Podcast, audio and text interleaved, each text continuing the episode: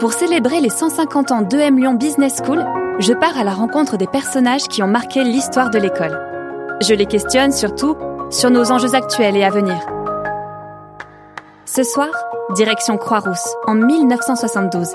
J'ai rendez-vous avec Henriette Jeanne Letourneau pour parler de la fast fashion et de la fashion tech. Bonne écoute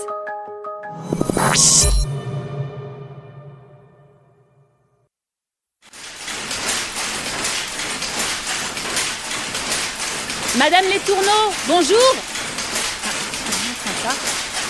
Hen- Henriette Jeanne Madame Letourneau Bonjour Oh, bonjour. Excusez-moi, jeune fille, je ne vous avais pas entendu arriver. Entrez, entrez, je vous en prie.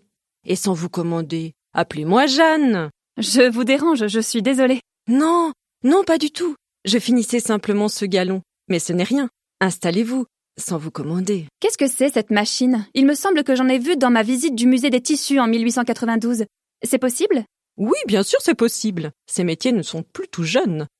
Le moteur électrique date de 1890. Avant, l'ouvrier faisait fonctionner le métier à l'aide d'une barre de bois, d'où le nom de passementier à la barre.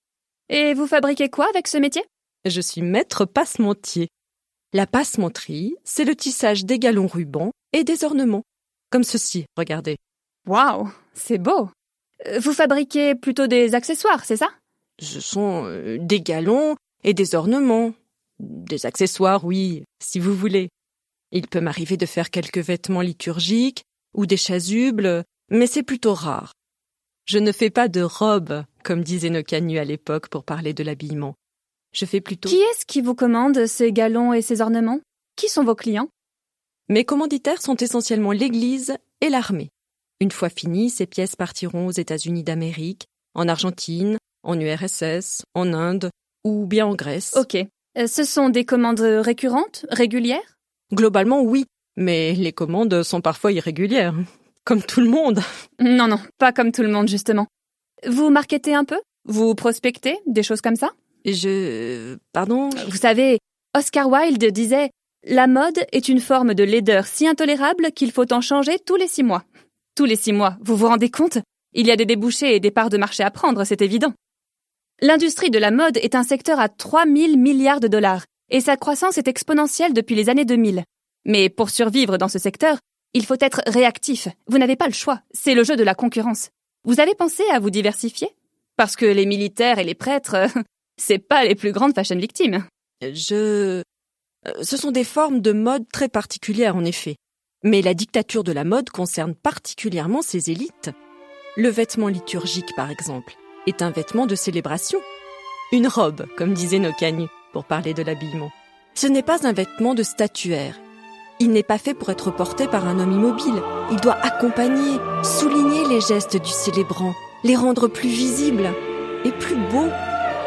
Il doit être sans ambiguïté, assez intemporel et s'insérer dans 16 siècles de tradition. Les couleurs ont aussi de nombreuses significations selon les cultures. Toujours un peu secrètes, il s'agit de les déchiffrer. Moi, mon but est surtout de faire du vêtement sacré un vêtement fonctionnel, réalisé uniquement en vue de son usage pratique. Il y a beaucoup de recherches à faire. Regardez ici. J'ai là environ 450 modèles de carton perforés, avec les motifs qui leur correspondent. C'est beaucoup de travail. Mais pourtant, je suis heureuse, d'une certaine manière, de ne pas fabriquer des robes pour le grand public. La mode de ces dernières années est devenue très sophistiquée, très compliquée. Avec la révolution sexuelle et l'émancipation de la femme, tout le monde se lance dans la mode désormais. Au début du siècle, il n'y avait qu'une dizaine de maisons de couture. Désormais, il y en a une centaine. Attention, l'émancipation des femmes. Et puis, ça, c'est une idée reçue. Les hommes sont autant des fashion victimes que les femmes, sauf qu'ils ne s'intéressent pas tout à fait aux mêmes produits. Mais bon, j'ai compris, vous ne voulez pas faire des pâtes def et tout ça. En tout cas, euh, c'est beau, c'est vraiment très beau ce que vous faites. Bravo pour tout ça. Vous fabriquez dans quelle matière? Merci. J'essaye de fabriquer entièrement en fil de soie, quand je le peux. Mais vous savez, la soie est devenue peu abondante et chère à cause de la sériciculture de la vallée du Rhône. Aujourd'hui, on est contraint souvent de travailler à partir de fibres mélangées, comme la fibrane ou le nylon, sans parler des mélanges depuis longtemps pratiqués avec la laine et le coton. Mais moi, j'essaie de préserver un héritage. Oui, oui, bien sûr. La soie n'est pas uniquement un marché, c'est aussi un savoir-faire. Mais le nylon, le polyester, la rayonne et la fibrane ne sont plus des produits de remplacement maintenant. Ce sont des textiles nouveaux, avec leur qualité propre et remarquable. L'héritage, c'est bien, mais euh, vous connaissez la viscose? Oui, bien sûr, je connais. Vous savez, c'est un bon moyen de produire à bas coût aujourd'hui. Vous rigolez? Je ne recommande à personne d'utiliser la viscose. Mais enfin, pourquoi pas?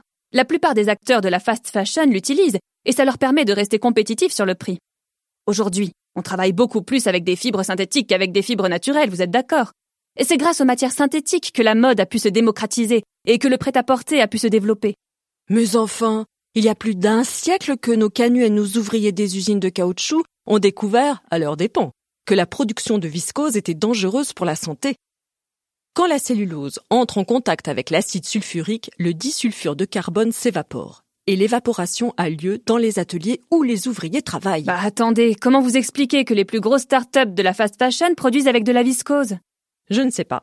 C'est une espèce d'amnésie collective, j'imagine. Mais après des jours d'exposition aux produits, les travailleurs devenaient tous fous. Pourtant, la production de viscose a été arrêtée dès le XIXe siècle dans les industries du textile et du caoutchouc. Mais au début du siècle encore, toute l'Europe s'était lancée dans la soie artificielle et le disulfure a fait des ravages. Bah, vous savez, tout le monde n'est pas aussi précautionneux que vous. Mais vous avez raison. La viscose est très nocive pour celles et ceux qui la manipulent. Elle provoque des maladies des yeux, la perte de la fertilité et des problèmes vasculaires. Mais des grandes usines où sont délocalisées les confections de textiles, comme en Inde ou au Portugal, continuent de l'utiliser pour des avantages de coûts de production. On sait aussi que 35% des microplastiques qu'on retrouve dans les océans proviennent de ces matières textiles synthétiques. Alors vous voyez, je suis complètement d'accord avec vous. Autant que possible, il faudrait travailler à partir de fibres 100% naturelles et éviter les matières mélangées. Je ne comprends pas que de telles productions soient encore possibles à notre époque. Depuis des dizaines d'années, de nombreux éléments artificiels ont été créés et produits à grande échelle par l'industrie. Des produits chimiques, des éléments radioactifs, des métaux lourds. Les effets de la plupart de ces éléments sur la santé et l'environnement sont encore peu étudiés. Cependant, on nous alerte déjà sur la pollution de l'eau, de l'air et des sols, et on sait que la grande variété de ces éléments constitue un grand risque pour la nature et la santé. Ah, c'est la grande question, vous savez. Qui du client ou du fabricant est en tort? Est-ce le client, qui exige des prix toujours plus faibles, qui n'est pas regardant sur la qualité, qui achète deux fois plus de vêtements pour les porter deux fois moins? Mais c'est aussi le fabricant, qui ne l'éduque pas, ne répond qu'à des objectifs purement économiques, et qui contribue au maintien de ce système polluant. Le vêtement, c'est ce qui nous représente. C'est l'image de nous-mêmes que l'on propage vers le monde extérieur. Or, la fast fashion permet d'améliorer l'image de soi en rendant accessibles financièrement des produits autrefois réservés au luxe. Et puis, vous savez ce qu'on dit. Si ce n'est pas vous qui le faites, un autre finira par le faire de toute façon. Mais si tout le monde se disait qu'il ne faut pas le faire, plus personne ne le ferait. Je pense que les deux sont en tort dans ce cas. Depuis le début du siècle, les politiciens, les industriels et les publicitaires américains s'emploient à créer des marchés capables d'absorber les nouvelles capacités de production des usines. On dit qu'un client satisfait n'est pas profitable à l'industrie et qu'il faut augmenter les salaires et les crédits à la consommation pour pouvoir produire toujours plus. Vous avez un beau savoir-faire en tout cas. Ça fait longtemps que vous faites ça? Oh, ça doit faire près de 50 ans maintenant. J'ai commencé à travailler avec mon père en 1924. C'était une entreprise familiale au départ. Avec votre père, ah oui. Et aujourd'hui, comment vous vous approvisionnez? Ce sont encore les marchands de soie qui achètent sur les places étrangères et constituent des stocks permettant de satisfaire rapidement la clientèle. Généralement, ils font parvenir la soie d'Italie ou du Japon. Et après, j'ai mes habitudes et mes fournisseurs pour l'organisation de la production. Si j'ai besoin d'un effet de crêpe, d'un fil de trame ou d'un organ sain, je m'adresse à des mouliniers façonniers, où je peux acheter le fil tout monté à l'un des transformateurs marchands. Si j'ai besoin d'un tissu teint en fil, je fais exécuter la teinture à façon chez le teinturier spécialisé. Mon tissu doit être façonné, le metteur en carte et le liseur de dessin entrent en jeu. Imprimé ou cadre, je porte le tissu à tel imprimeur de Bourgoin. À la planche, je traite avec un autre imprimeur. Vous travaillez toute seule? Maintenant, oui, mais ça n'a pas toujours été le cas. Pourquoi vous ne recrutez pas des apprentis ou des stagiaires pour vous aider? Si demain vous avez une commande importante qui tombe, vous êtes en mesure d'y répondre? Il est devenu très difficile d'en trouver. Les jeunes ne s'intéressent plus à ces métiers qui sont sur le point de disparaître. D'ailleurs, à la disparition du tissage s'ajoute le recul du petit commerce et de l'artisanat en général, particulièrement sur les pentes. Hmm, je ne suis pas d'accord avec vous. Il y a un intérêt grandissant de la part des jeunes pour l'industrie du textile. Ils aiment la notion de Made in France, les circuits courts, l'image que renvoie le luxe à la française. Il ne faut pas oublier que sans tissu, il n'y a pas de défilé, pas de mode. Or, la mode reste un secteur attractif pour les nouvelles générations. Et si vous en trouviez, des jeunes apprentis, vous avez un budget pour ça? Un budget pour... Euh, eh bien pour scaler, pour grossir. Vous ne voulez pas gagner plus d'argent? Oh Vous savez, quand on a l'âge qui est le mien, et qu'on fait un métier qui est voué à disparaître, on aspire seulement à entretenir une certaine mémoire. Parce qu'un homme sans mémoire est un homme sans vie, un peuple sans mémoire est un peuple sans avenir. C'est Fernand Bloch qui dit ça. Le peu d'argent que j'ai, je suis prête à le dépenser simplement s'il est besoin de réparer ces vieux métiers, qui pourraient tomber en panne? Bon, donc vous avez un peu de budget. Euh, de toute façon, ne vous inquiétez pas pour ça. Voyons d'abord ce qui est le mieux pour vous. On parlera de tout ça après. Et la mémoire, vous savez, c'est comme le rêve. Ça dilue les couleurs, mais ça ne fait pas manger. Et ces autres machines, elles servent à quoi ou elles servent à qui? Il y en a deux seulement que j'utilise. Celle-là est la banque de dévidage qu'utilisait ma mère pour dévider les cocons de soie. Et celle-là, euh, je ne les utilise pas. Mon père les avait installées pour mes frères, qui aidaient à l'entreprise familiale. Mais ils sont morts, malheureusement. Durant la Première Guerre mondiale. Ah, euh, désolée. Euh, vous arrivez à être suffisamment productive toute seule? Vous devez travailler énormément pour satisfaire vos commandes. Moi? Oui, je travaille beaucoup souvent 12 heures par jour et 6 jours sur 7, et parfois aussi euh, sans compter. Les métiers électriques peuvent tisser jusqu'à 36 pièces et plus, alors que les tisseurs exécutent généralement une seule pièce à la fois. Il y a de la concurrence sur ce segment d'activité? Je veux dire, euh, il y en a d'autres qui font la même chose que vous et qui s'adressent à la même clientèle? Il y a encore 13 métiers identiques à cela, à la Croix-Rousse. Mais on ne peut pas dire que nous soyons dans une concurrence féroce. Il y a aussi de grandes manufactures qui ont survécu aux guerres et au déclin de la soierie à Lyon, comme la manufacture Prel, la maison Brochier et les usines de tissage moderne à Villeurbanne. Mais ceux-là hum, ne font pas de passementerie. Ou alors euh, très peu. Et eux, ils sont combien? Ils ont quel type de machine? Combien d'employés? Ils s'adressent à qui? Je ne sais pas. Eh oui, madame les tourneaux. Jeanne. Jeanne, pardon. Vous savez, j'aimerais vous aider et que votre petit commerce fonctionne surtout. Si je résume, vous m'avez dit que vous avez des clients importants, récurrents, et ça, c'est parfait. Vous êtes positionné sur du haut de gamme, vous fabriquez des produits de luxe, vous vous assurez de la traçabilité de vos matières premières, vous avez un savoir-faire unique, tout ça, ça compte, vous savez, il faut le mettre en valeur. Mais vous m'avez dit aussi que vous ne faites pas de marketing, pas de plan, pas de prospection. Et vous savez, les clients ne tombent pas du ciel. Le marketing et les sciences de gestion sont en plein essor depuis une dizaine d'années, et vous avez dû en entendre parler la concurrence s'intensifie, et avec les grosses manufactures aussi expérimentées que les maisons que vous m'avez citées, eux, ils ont les capacités de produire rapidement, et en très grand nombre. Et ils font de la publicité aussi. Vous faites de la publicité, vous? Comment on vous trouve si on ne vous connaît pas? Vous avez un savoir-faire unique, maintenant il faut le faire savoir, vous comprenez?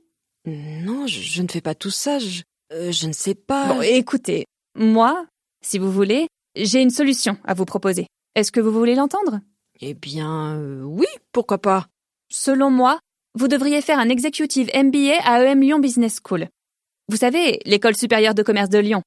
Il propose des programmes en formation continue. Vous allez apprendre à renforcer votre position de cadre dirigeant, améliorer votre prise de décision en situation complexe, vous ouvrir à d'autres idées, confronter vos pratiques et apporter à votre entreprise une nouvelle vision, des solutions innovantes. Reprendre des études À l'école de commerce? Vous rigolez? Vous savez, mon rêve, c'était de devenir institutrice. Mais j'ai dû arrêter l'école à 12 ans pour travailler avec mon père. J'ai dû renoncer à ce rêve il y a bien longtemps. Il y a des programmes courts et intensifs si c'est ça le problème. Des programmes sur mesure, des programmes en ligne. L'informatique, vous connaissez un peu? Pour rejoindre un de ces programmes, vous devez simplement avoir au moins 7 ans d'expérience professionnelle. Vous les avez largement. Et il vous faut un bac plus 4 ou équivalent. Bon, rassurez-vous, pour les personnes n'ayant pas ce niveau de diplôme, vous pouvez constituer un dossier complémentaire pour la validation des acquis professionnels. Mais je crois que vous n'avez pas retenu le plus important. C'est que je désire poursuivre l'œuvre familiale et entretenir la mémoire de nos canuts. Pour moi, dans la passementerie, il faut de la patience et aimer son travail. Il faut toujours apprendre, car les modèles et les matières changent, et cela évite l'ennui. Je n'ai plus de famille, pas d'enfants ni d'apprentis. La passementerie m'a demandé trois ans d'apprentissage. Je travaille à plein temps depuis mes douze ans, mais ce n'est pas grave, parce que j'aime mon métier, et je suis heureuse de préserver la mémoire de nos canuts. Ah, le canut. À peine prononce-t-on le mot que vient la rime, et avec elle des bribes de chansons. Pour chanter Veni Creator, il faut une chasuble d'or. Pour chanter Veni Creator, il faut une chasuble d'or. Nous encaissons pour vos grandes églises, et nos pauvres canuts n'avons pas de chemise. C'est nous les canuts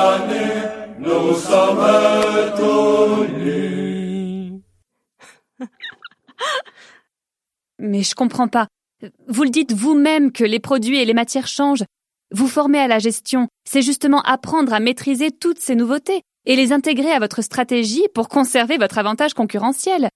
La vérité, c'est que vous devriez trouver un positionnement qui montre quel est l'avantage à acheter vos produits. Avec vous, on n'achète pas seulement un morceau de tissu, on achète de la mémoire, c'est bien ça.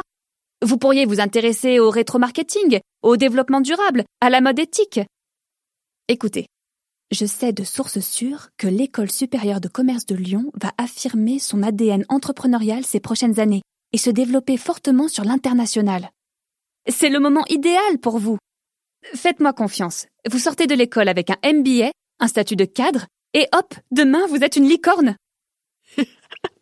Ah mince. Une euh, licorne. Non, non, enfin, c'est pas ce que je voulais dire. Enfin, si, mais. Ah bah si j'avais su, j'aurais tanné mon père pour qu'il m'y envoie dès mon plus jeune âge. c'est plus ce que je voulais dire, Madame Letourneau. Écoutez, je vous ai laissé m'expliquer ce que vous vouliez. Je me rends bien compte que le monde change, que tout va très vite désormais. Et je me sens déjà dépassée sur de nombreux sujets quand je vous entends parler d'informatique ou du marketing. Sans doute nos canuts avaient-ils ressenti les mêmes craintes lorsqu'ils ont vu apparaître les premiers métiers électriques? Mais que voulez-vous? Vous ne m'enlèverez pas ce désir de mémoire. J'observe cette société. Je vois les choses qui s'accélèrent, le modèle américain qui se propage, et la jeunesse, la jeunesse qui s'élève contre les abus de la société. Hum. Tout ça se voit très bien dans la mode, notamment. La mode a toujours été et restera toujours le miroir de la condition sociale. Vous savez, la France est encore très marquée par ce que les gens appellent l'humeur de mai 68. Quelle époque formidable c'était, où tous ensemble nous partagions la conviction qu'un autre monde était possible.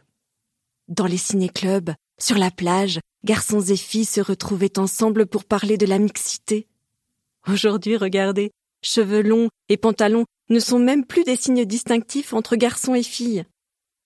Et nos canuts nos canuts se grouper en sociétés de devoirs mutuels, c'était déjà les premiers pas du syndicalisme français. Les luttes ouvrières de 31 et de 34, c'est aussi ça la mémoire de nos canuts, la mémoire ouvrière, aussi durement réprimée que cette humeur de 68. Regardez la grève des couturières de Dagenham en juin 68, qui firent trembler le géant Ford et le gouvernement travailliste. Ne rappelle-t-elle pas celle de nos ovalistes lyonnaises en 1869 vous savez, c'était un rôle que je me donnais. Désolée de vous avoir bousculé comme ça. Je veux pas vous enlever ce devoir de mémoire, je trouve ça très noble au contraire. Mais, dans un premier temps, ça m'a permis de comprendre le cadre dans lequel EM Lyon de 1972 a construit sa stratégie innovante, orientée sur l'esprit entrepreneurial et l'international. Un cadre de défiance envers le commerce et le progrès. Et dans un second temps, j'ai pensé que jouer la commerciale avec vous, c'était un bon moyen de vous faire un peu ressentir l'atmosphère de mon époque. Et faut pas croire, Une grande école comme EM Lyon Business School mesure très bien ses enjeux sociaux et environnementaux. Son histoire est liée à celle de la soirée, après tout. Elle le prouve par le fait de devenir en 2021 une société à mission, et elle le prouve encore en intégrant dans tous ses cours des réflexions plus larges sur ce qu'est un autre monde possible, comme vous dites.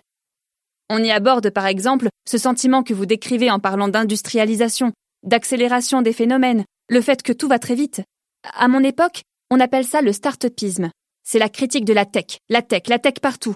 Clean tech, fintech, edtech, fashion tech.